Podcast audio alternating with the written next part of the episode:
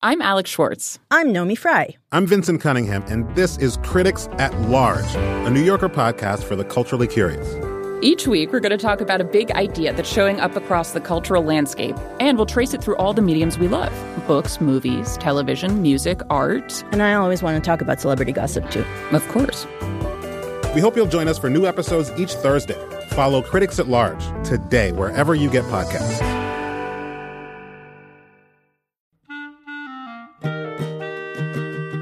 This episode of Livewire is brought to you by Progressive Insurance. What if comparing car insurance rates was as easy as putting on your favorite podcast? With Progressive, it is. Just visit the Progressive website to quote with all the coverages you want. You'll see Progressive's direct rate then their tool will provide options from other companies so you can compare. All you need to do is choose the rate and coverage you like. Quote today at progressive.com to join the over 28 million drivers who trust Progressive. Progressive Casualty Insurance Company and affiliates. Comparison rates not available in all states or situations. Prices vary based on how you buy.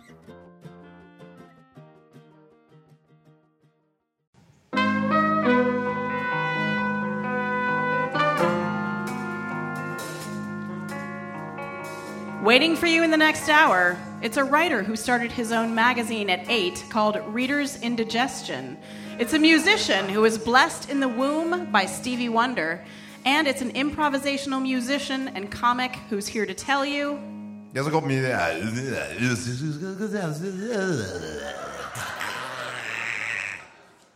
It's, it's.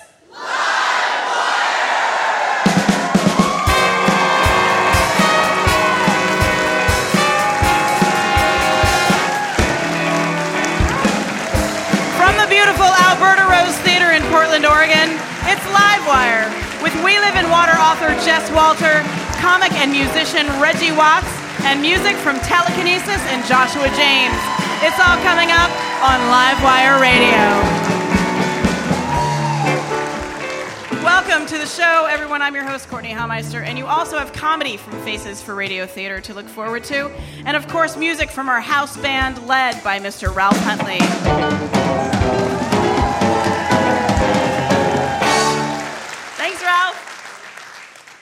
As I mentioned earlier, uh, Reggie Watts is here. Reggie is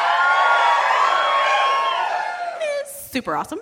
Reggie uh, is an improvisational comic and musician who has the uncanny ability to let his mind run free and know that he will just catch up with it later.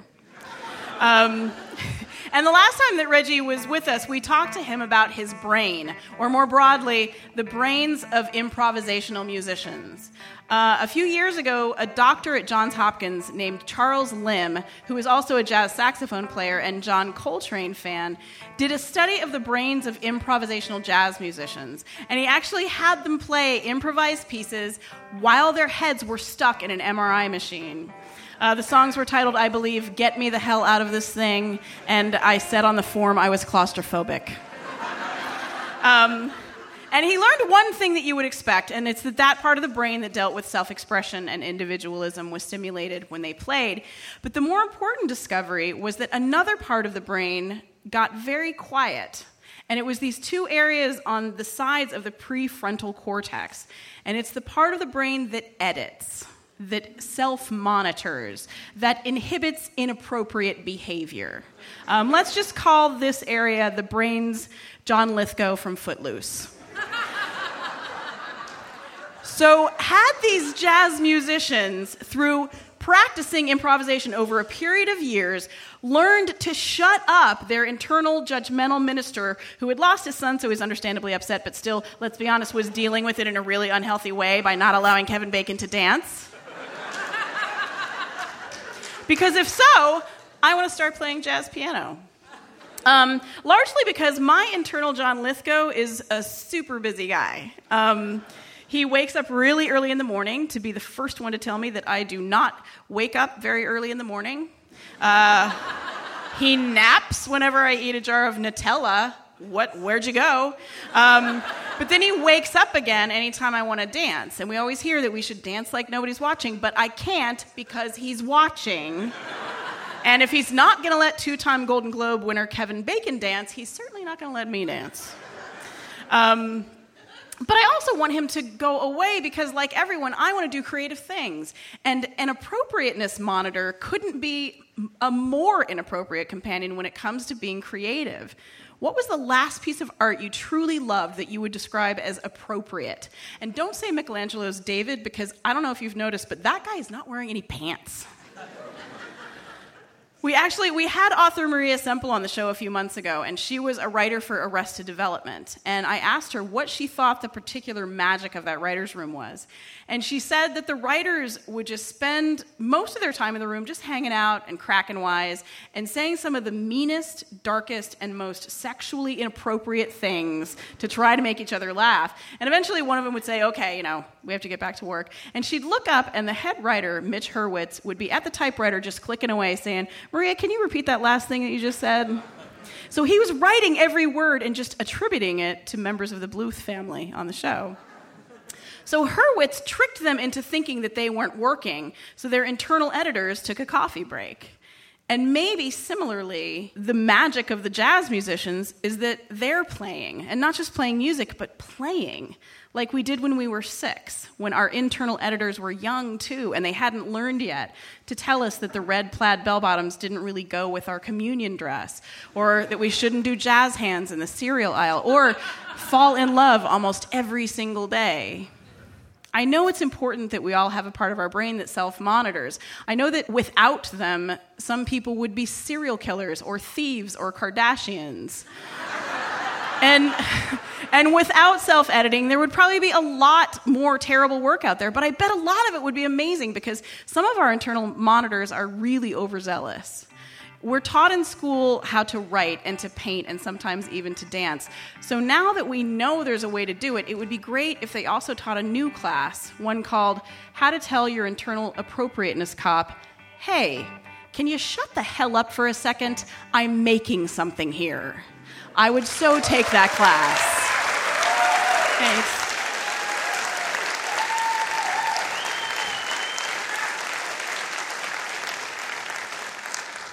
Thanks. Our first guest is a Seattle based indie rock band helmed by Michael Benjamin Lerner, whose first two CDs under the moniker Telekinesis were produced by Death Cab for Cutie's Chris Walla. While writing his last record, Lerner spent some purposefully uncomfortable months in Berlin, but for this next one, he road tripped to Austin, Texas, where he made the record in just two weeks with spoon drummer Jim Eno. The record's title, Dormarion, is the name of the street it was recorded on, a word which Lerner says has no origin, no description. It's like something from Lost. With songs from Dormarion, please welcome Telekinesis.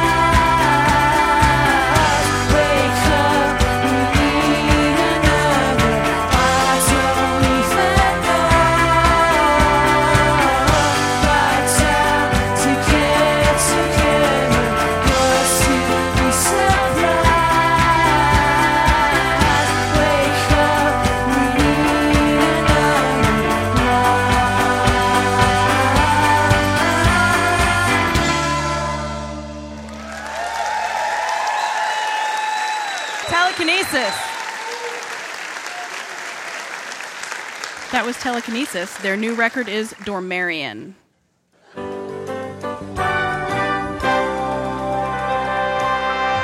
Well, it's pledge drive week, and we all know what that means. It is time to call in with your pledges, or we'll keep talking and you'll never hear Ira Glass's voice again. Carol, that sounded a little like a threat. Did it? I'm so sorry. I, I didn't mean it as a threat, at least not overtly.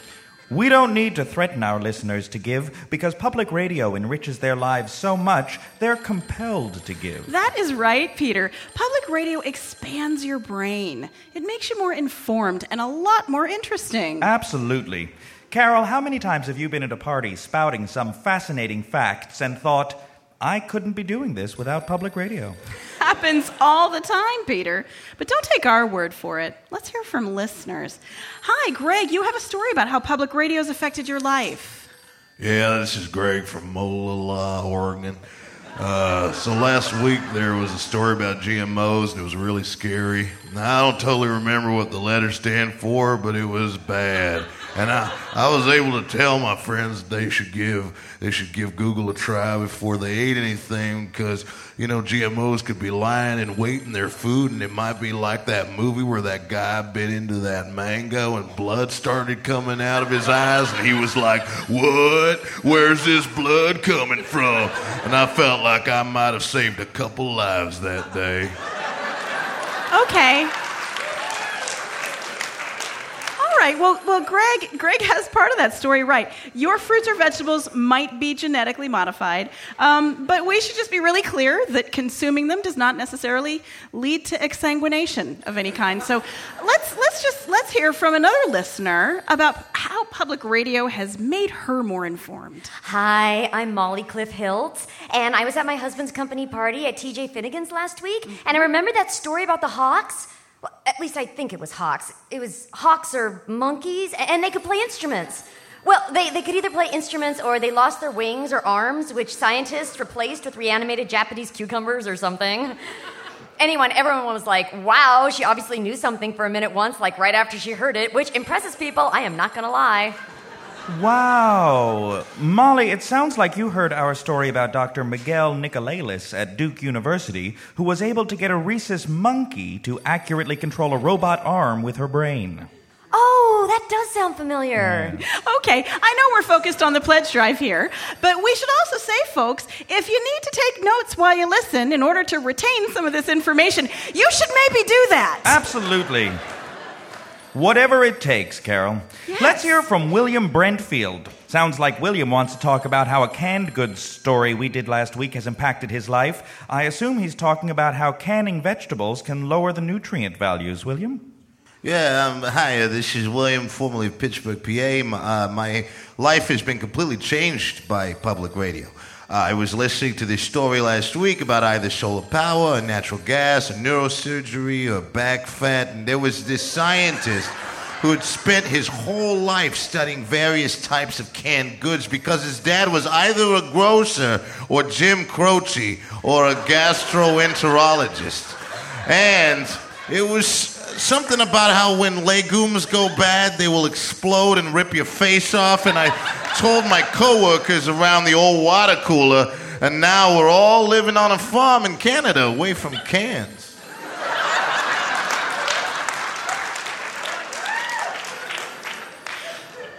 Okay, what is going on with you people?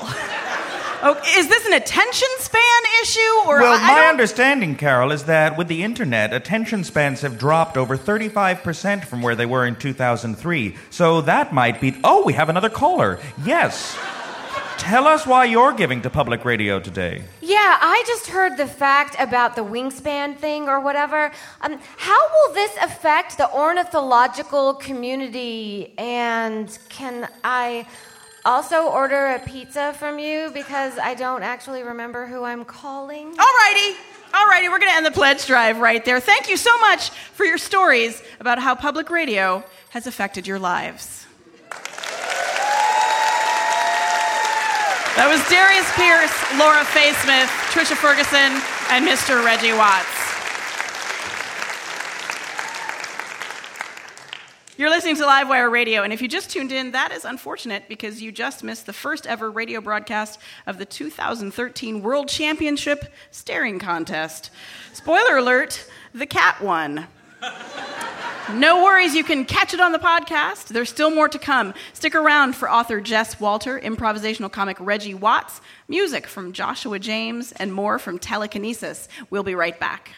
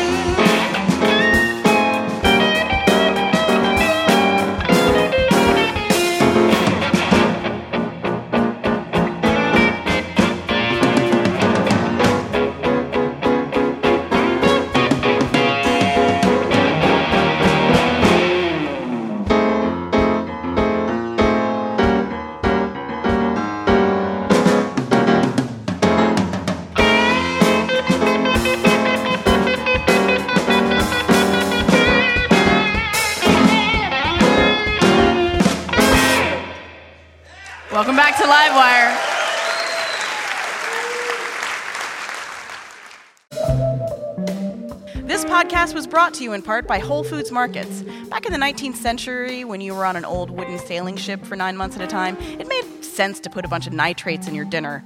But you're not on an old wooden sailing ship these days. You're in a minivan and you need to get some corned beef for Easter, which is why all Whole Foods corned beef is free of pink salt and other nitrate heavy preservatives. You can find more information, including information about other delicious holiday meats, at WholeFoodsMarket.com. Our next guest is a National Book Award finalist and the author of six novels, including The Financial Lives of Poets, which was Time Magazine's number two novel of the year, and Beautiful Ruins, a New York Times bestseller.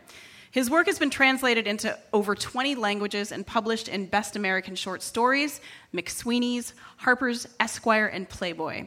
His latest book, a collection of short stories called We Live in Water, includes a statistical abstract for his hometown that contains the fact on any given day in Spokane, Washington, there are more adult men per capita riding children's BMX bikes than in any other city in the world. Reading an excerpt from that book with some help from Trisha Ferguson and Darius Pierce, please welcome Jess Walter to Livewire.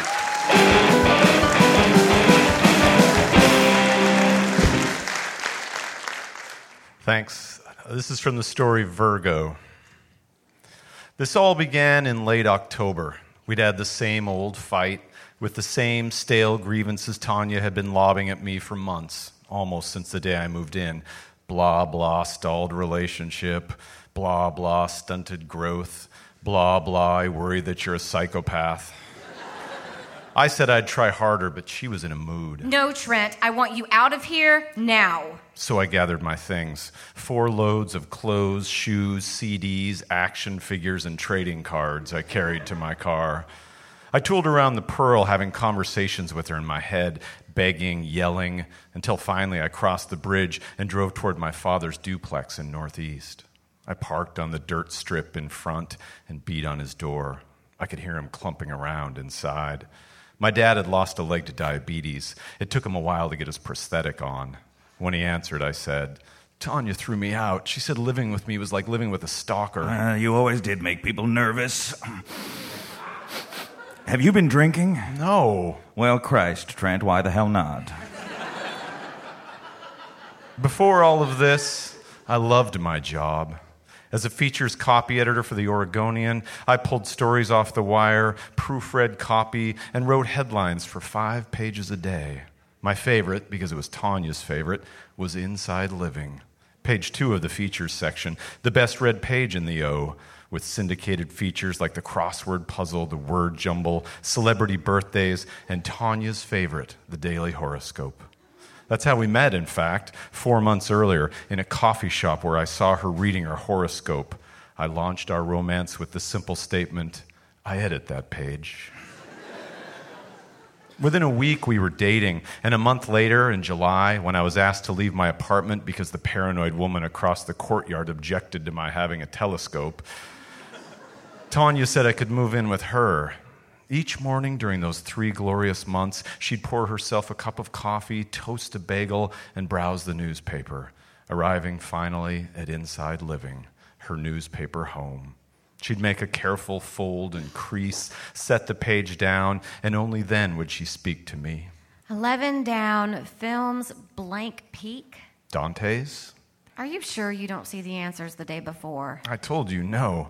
Of course, I did see the answers the day before. Hey, it's Kirk Cameron's birthday. Guess how old he is? No idea. You edited this page yesterday. That celebrity stuff comes in over the wire. I just shovel it in. You know I hate celebrities. I think you pretend not to like celebrities just to make yourself appear smarter. This was true. I do love celebrities. Hey, look, I'm having a five star day. If I relax, the answers will all come to me. It's painful now to recall those sweet mornings, the two of us bantering over our page of the newspaper. And this is the strange part, the mystical part, some might say.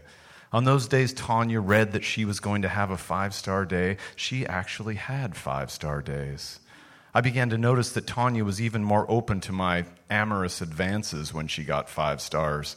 In fact, after our first month together, I began to notice that the only time Tanya wanted to have sex at all was when she got five stars on her horoscope. Then, one day in early October, when we'd stopped having sex altogether, I did it. I goosed her horoscope. Virgo was supposed to have three stars, and I changed it to five. So sue me, it didn't even work. Obviously, though, that's where the idea came from. And yet, I might have simply moved on after our breakup and not launched my horoscope warfare had Tanya not filed a no contact order a mere two weeks after throwing me out. A no contact order based on what? Well, you do drive over there every night after work and park outside her place. Yeah, but 800 feet? I mean, what kind of arbitrary number is that? Shall I carry a tape measure? And there's a tapas place around the corner from her condo. Am I just supposed to stop eating tapas? There's a Taco Bell over on ML King. Tapas, Dad, not tacos. Look, I don't know what to tell you, Trent. You make people uncomfortable. When you were a kid, I thought something was wrong with your eyelids, the way you never blinked. I used to ask your mom if maybe there wasn't some surgery we could try. This was my father. A woman breaks my heart, and his answer is to sew my eyelids shut. but I suppose he tried. I suppose we all try. Life just isn't fair, I said. The old widower hobbled away on his prosthetic leg to get another drink. Yeah, well, I hope I'm not the jackass who told you it would be. The very next day, November 17, Virgo got the first of 13 straight one star days. Four stars, your creativity surges. Keep an eye on the big picture, Virgo was supposed to read. I changed it to one star, watch your back. Horoscopes are cryptic and open ended. You'll encounter an obstacle, but you are up to the task. A Capricorn may help. In fact, I could argue that what clearly began as a way to spoil my girlfriend's day became a campaign to make horoscopes more useful. And I won't pretend that I didn't like the voice, the power that changing horoscopes gave me. In the office, I could finally say the things I've been holding inside all those years. For our new drama critic, Sharon Gleason, I wrote Libra, three stars. Those pants make you look fat.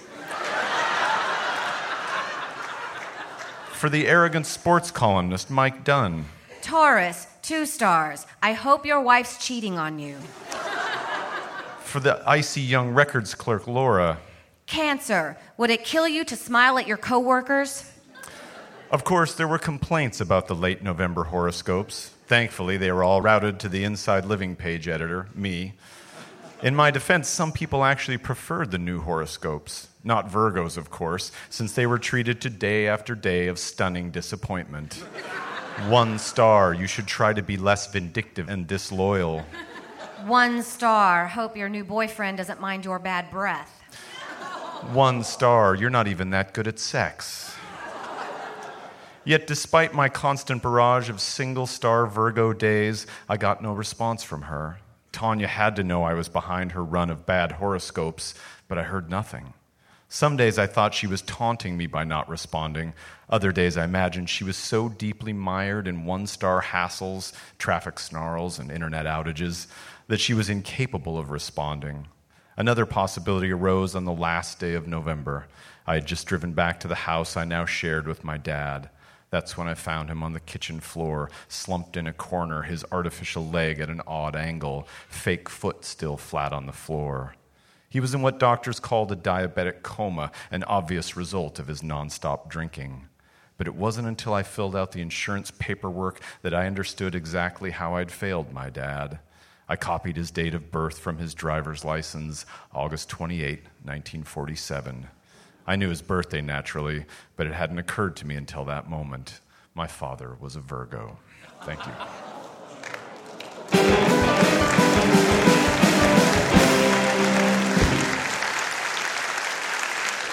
That was Jess Walter. His book of short stories is We Live in Water.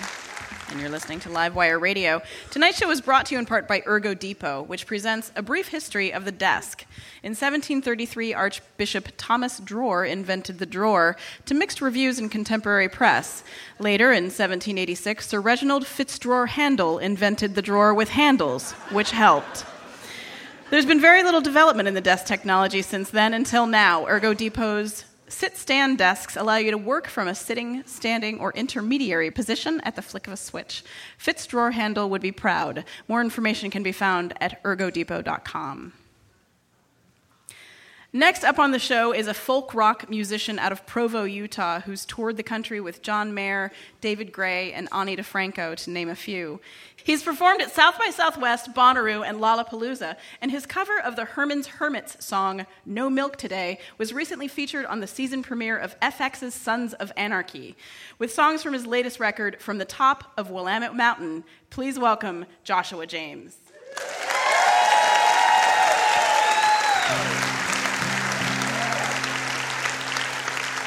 Well, I lived in that town until I was 17. When I moved to the mountains that rose from the sea, they taught me to pray each and every day. They said if I didn't, that the devil, he would take me.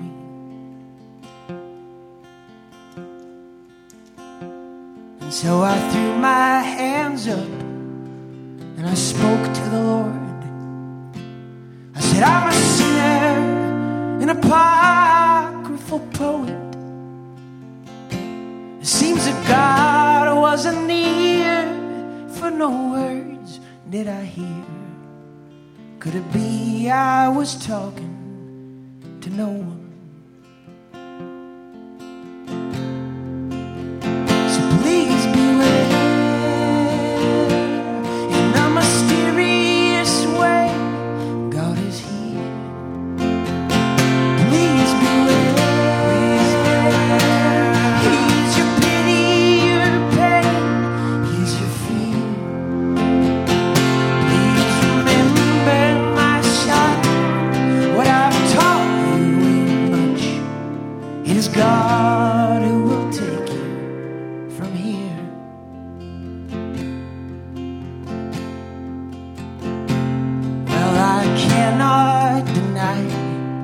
That the Lord might exist, but He ain't quite the problem to the answers we've missed.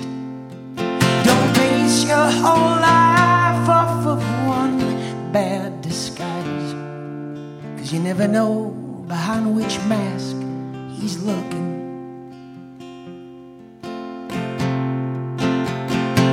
Now, if comfort your religion that you seek,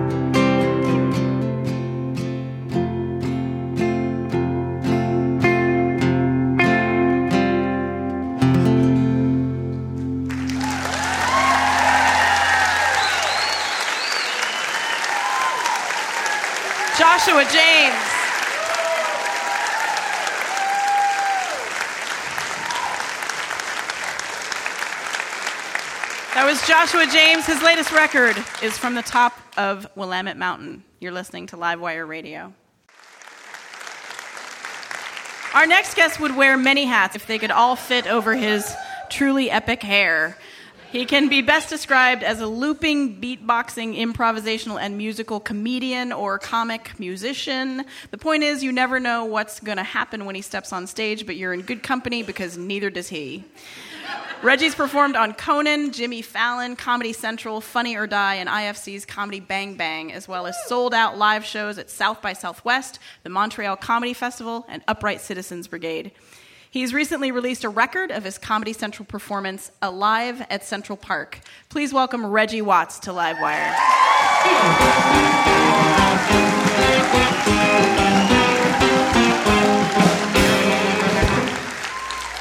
Check. Oh, hello, hello.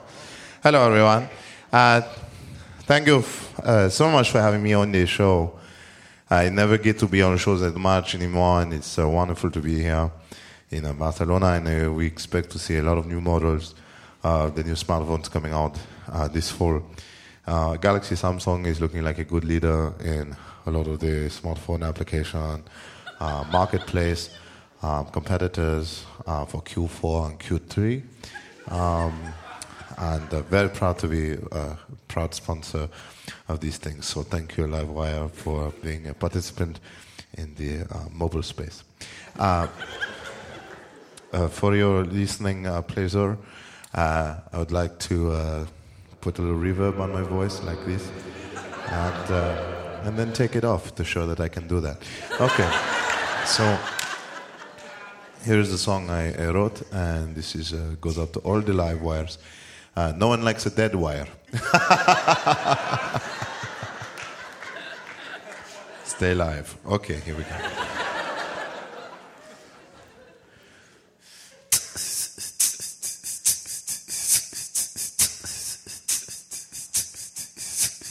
I can't stop nothing that I can't put myself in danger. If lizards take the world by storm, then I'll be a victim of nature. Take away these wings I have and give away your shares. Cause tomorrow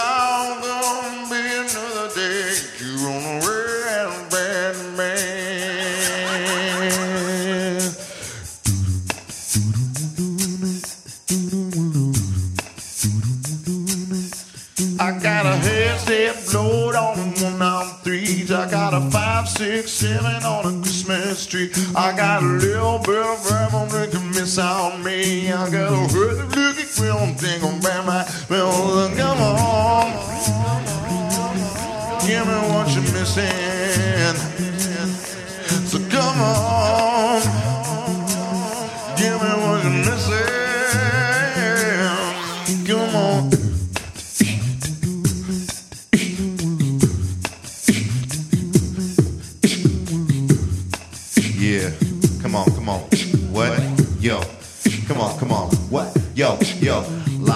Everybody going down to the live wire.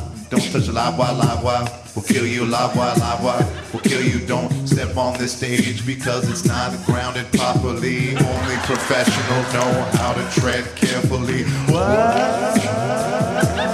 Live wire. Ouch! Oh. Death, death, death, death, death, death. Don't touch the live wire. Don't touch the live wire. Death, death, death, death. Don't touch the live wire. Don't touch the live wire. Don't touch the live wire. Yes, I know.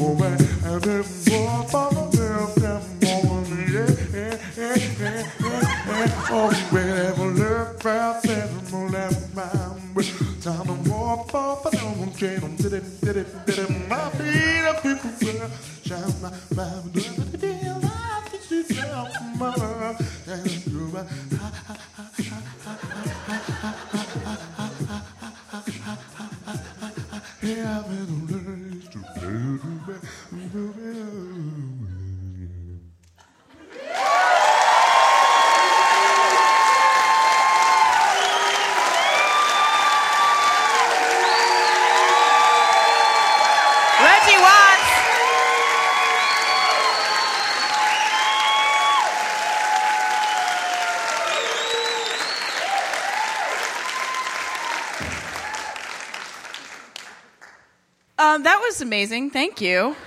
Uh, you're listening to Live Wire Radio. We're here with Reggie Watts. Uh, he's a comic, musician, beatboxer, looper. Anything else that you'd like to add to that list? Sounds about right. Good, good. well, one of the things that I wanted to talk about, um, obviously, you've got a musical aspect of what you do and a comic aspect of. Um, a lot of comics go on stage and they kind of they start off with their safe material so that the audience will trust them. You don't have any of that, um, and in fact, you don't have any material. And so, how True. how do you get the audience to trust you from the outset if, if they don't know who you are? If you're in a place where they don't know who you are? I, I don't know. It's it's kind of a. I think it has to do with the the intent that you have as a performer. Like if you you know you come on stage and your intention is to, you know, uh, include people in a way somehow eventually um, into what you're doing. Um, I think people can feel that to a certain extent, and you just kind of have to trust that that's going to happen. Yeah. Well, and one of the things that you say is that is that you really you actually want to sort of discombobulate the audience and get them uncomfortable, which um, is generally leads to really interesting work, but is also kind of uncomfortable for the performer. I think usually. Um, how do you work through that discomfort when the audience is still kind of No, I mean it's. I guess a lot of it has to do with um, knowing that you have a nice treat at some point. It's like I'm, I'm, I, I have something in my pocket and I'm going to show it, but I'm just going to wait a little bit before I show it. But I'm really excited about it, so, so, you know, so I'm, I'm pretty sure people will like it, right? or they'll just, right. or, yeah. No. or they won't. no, I have I have totally had dates like that. Um, yes, yes. generally was not excited to see it when it came out, Right. but but I feel like your situation's totally different. Oh, yeah, so it's related. absolutely, related. absolutely. Related. Um, so I, um, I actually saw a piece that you did on Conan um, where you it felt like you did maybe 30 or 40 different genres of music within one uh, three minute period. And you were uh, an Air Force brat when you were a kid, and so you spent some time in Germany and Spain. Were you old enough at that point to be aware of music? What kind of music was playing in those places? I, I don't remember specifically, but I, I know my, my parents listened to a lot of jazz, and um, my mom loved James Brown, and my and uh, you know uh, she also listened to French folk music, and uh, so so those types of music were the you know Ray Charles. Those were the earliest things I remember listening to. hmm So, as a comic, I think that the majority of comics who actually write out their material, uh, they spend a lot of time sort of looking for the absurd in the world so that they can take advantage of it um, and sort of expand it. Do you find yourself doing that? And if so, does it kind of change your view of the world a little bit? Uh, yeah, I mean all the time. I mean I love, but I love like taking ordinary things and and making them absurd. Yeah, You know. you, I saw you do an amazing song about a giant purse one time. Yes. It's fantastic. Yes. Yeah, that's just like noticing, you know, I just my manager in particular always had very large purses. And but but I noticed that was a trend and I was like, "Well, what's inside there?" And then usually there'd be a smaller purse and I'd be like I'd be like like why so many purses? Like Right, there's like right. there's too many purses. Uh-huh. And things that aren't purses but basically are purses, you know. Pocketbooks, things like that. I don't know. Uh-huh. So um, yeah, just absurd things, or like just doing the, the most obvious thing, but then like twisting it around in the dumbest way possible. that's that's usually what I enjoy doing. Right, it works really well. Uh-huh. It works really well. Um, I've, I've, I've also noticed that more and more of your work is showing up on YouTube, and um, I was wondering how you felt about that. People, I I think there's this aspect of improv that feels like it's this ephemeral thing that you know that being there is sort of an honor because you get to see this stuff happen and you can never see it again. When people film it, does that does that change things for you? Does it bother you in any way?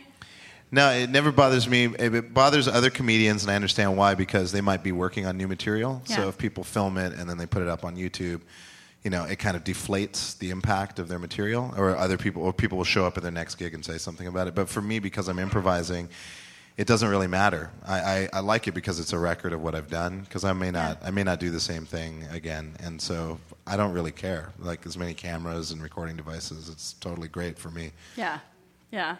Um, I just have uh, one one more question. It's kind of a personal question. Um, So I, I went to watch a video of you covering Van Halen's Panama on YouTube, and this ad came on for a website called whatsyourprice.com, and it's this website where wealthy men bid on dates with beautiful women.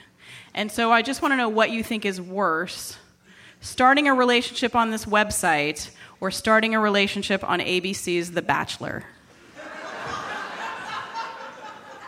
Wow. Um, well, I think. Uh, God, which one's worse? Did you say? Yeah, which one do you think is a worse idea? I, th- I think maybe the worst idea would be the internet thing because at least The Bachelor, there's like a structure to it and a vetting process, and it's it is a show, and Right. you can be aware that it is a show, so you can kind of involve yourself in the way you want to. Mhm. The other one's a little bit more of a uh, a high risk. Prostitution situation? And prostituzione, yeah, but you know, but no money exchange, so it's not.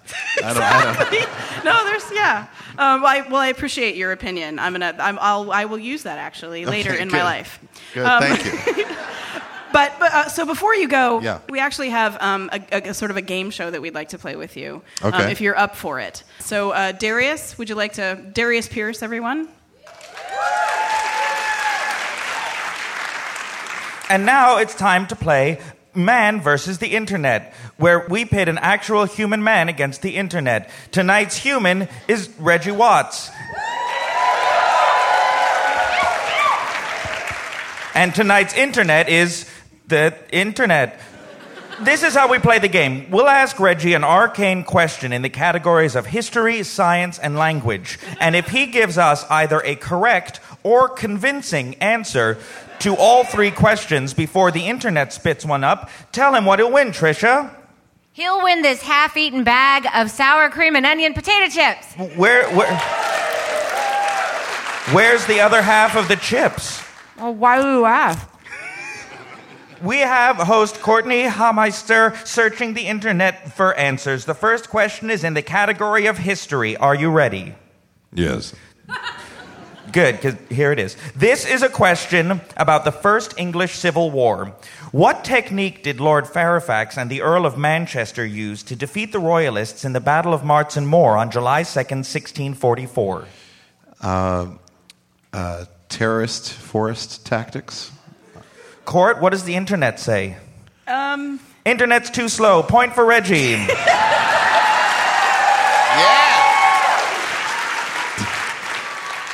Next question is from the category science. Reggie, describe the reproductive process of the rare Fiordland crested penguin. Uh, they they hook wings and uh, spin uh, in a counterclockwise rotation down a slope, and then eventually smash into each other um, with a 50-50 chance of success.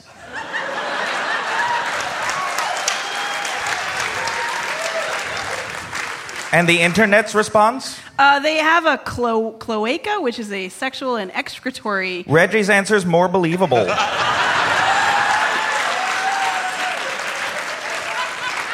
you are defeating the internet, Reggie, and here is your final question. It comes from us to us from the category language. Reggie, what's the definition of anti-disestablishmentarianism? Uh, I guess it would be a respectful but violent uh, disruption into the commonly known practice of something civil but not wanting to be as such for those who do not agree with the structural aspect of that upon their very being. No, no, just confessing. That's the wrong. internet has conceded.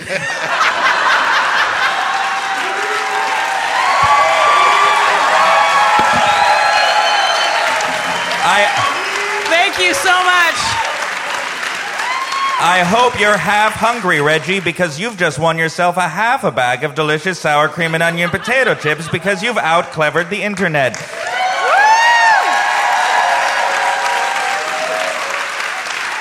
Join us next time when we'll pit a regular person against Ask Jeeves just to make things fair. Thanks so much to Reggie Watts, and now back to Livewire. Reggie Watts, everybody.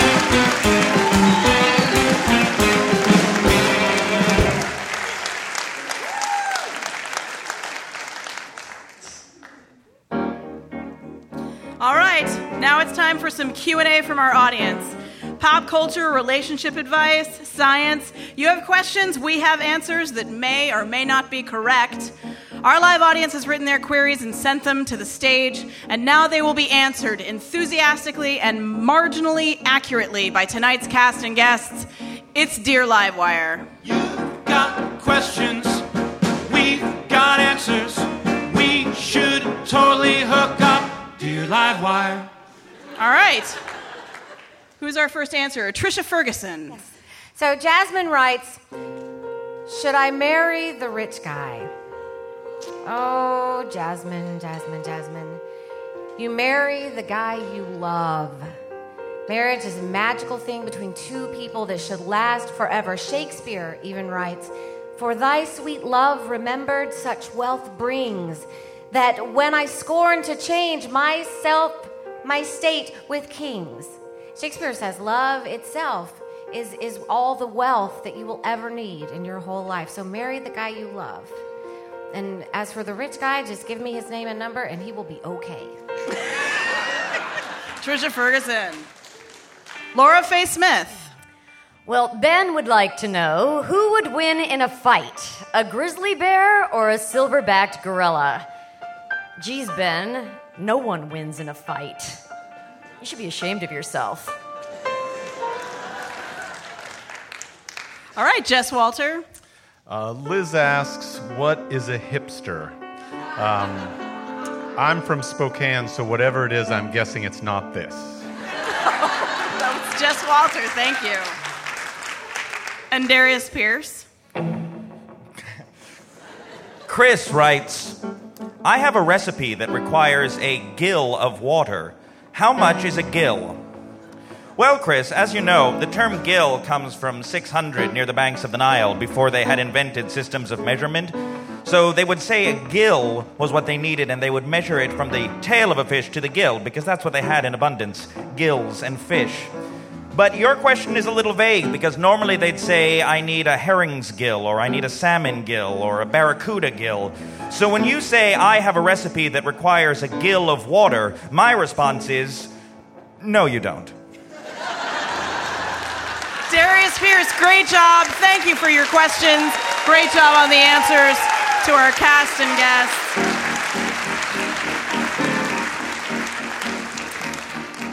Interesting answers, guys. Uh, Dear Livewire is brought to you by New Belgium Brewery who, Brewery, who present Beer School. Beer doesn't grow on trees. That's obvious. Like three things grow on a tree.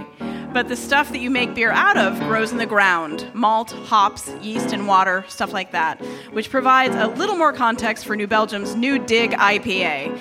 Because you can get dumb old fruit in a tree, but you have to get your hands dirty to make beer. More information at newbelgium.com. We'll be right back.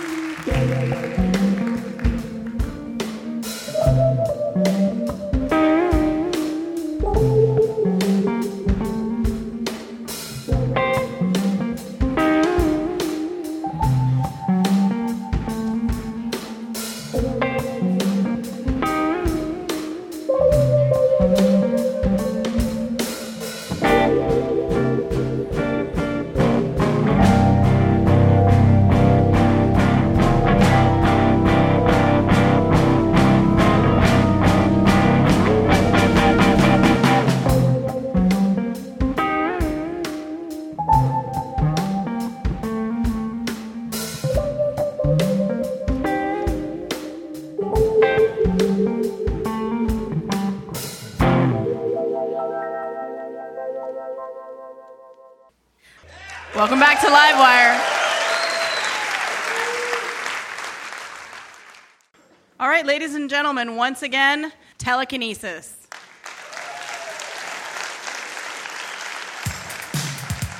No, the sky, something to do with these spiders coming out and everything new. Cause we need some time sitting onto the blue, but you gotta be ever true so damn hard to give it away when the words come quick. But there's nothing to say in the short way. Signals on a clearer to say. Well, you gotta be ever true.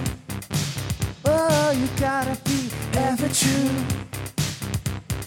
Now you know it's touch and go. No matter what you say, is it easy to show? No matter what you say, it's too easy to show.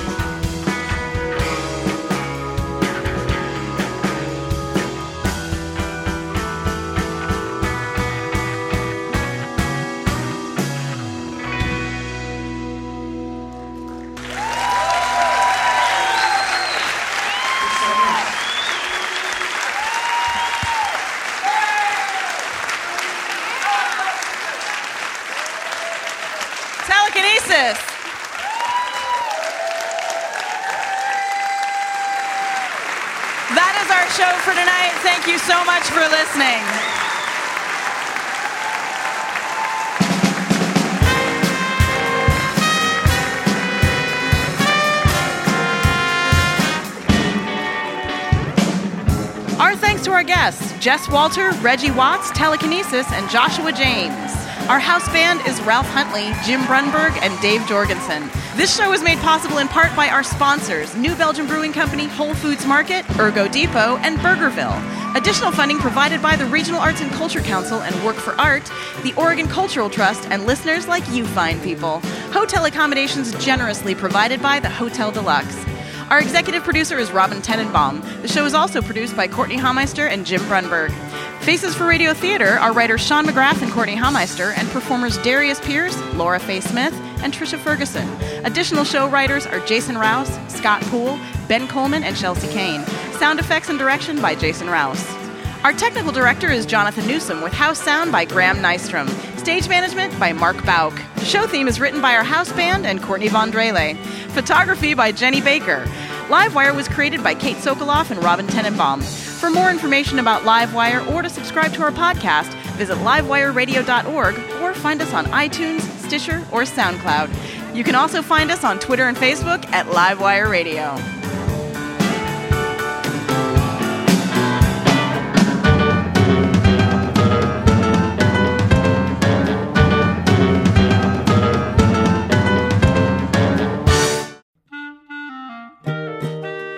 Wouldn't it be amazing to have a piping hot episode of Livewire delivered right to your heart and ears each week? Well, guess what? That can happen when you subscribe to the Livewire podcast feed, and you'll get the joy of surprising conversation every week. So go ahead and do it. It's super easy. You click on the button at the top of your podcast app, and bam, you are Livewire subscribed. And if you're still, you know, feeling the love, if you're enjoying the show, hey, maybe you could hook us up and uh, leave us a quick review. That'll help more people find out about Livewire. And thank you.